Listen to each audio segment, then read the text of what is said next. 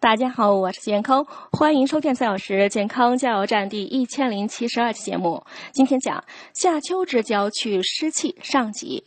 湿邪分为外湿和内湿两种，外湿呢多因环境潮湿、涉水淋雨所致，内湿呢多由过食生冷而致脾阳受损。外湿可内传脏腑，内湿也可外达肌肤，且湿邪又易与风寒、暑热、温毒等邪气相互纠结，进而化热、化寒或化燥，其表现形式错综复杂。最典型的病症有三大类：一是湿邪侵犯脾胃，导致食欲不振、腹胀、腹泻等症状，还常伴有精神萎靡、嗜睡、身体发困、舌苔白腻等；其次，湿性重浊，水往低处流，故意侵犯人体下部，表现为水肿、身体沉重或四肢酸痛；三呢是由于湿性粘滞，还可出现腹泻、小便浑浊、妇女白带异常等，而且病程长，缠绵难愈。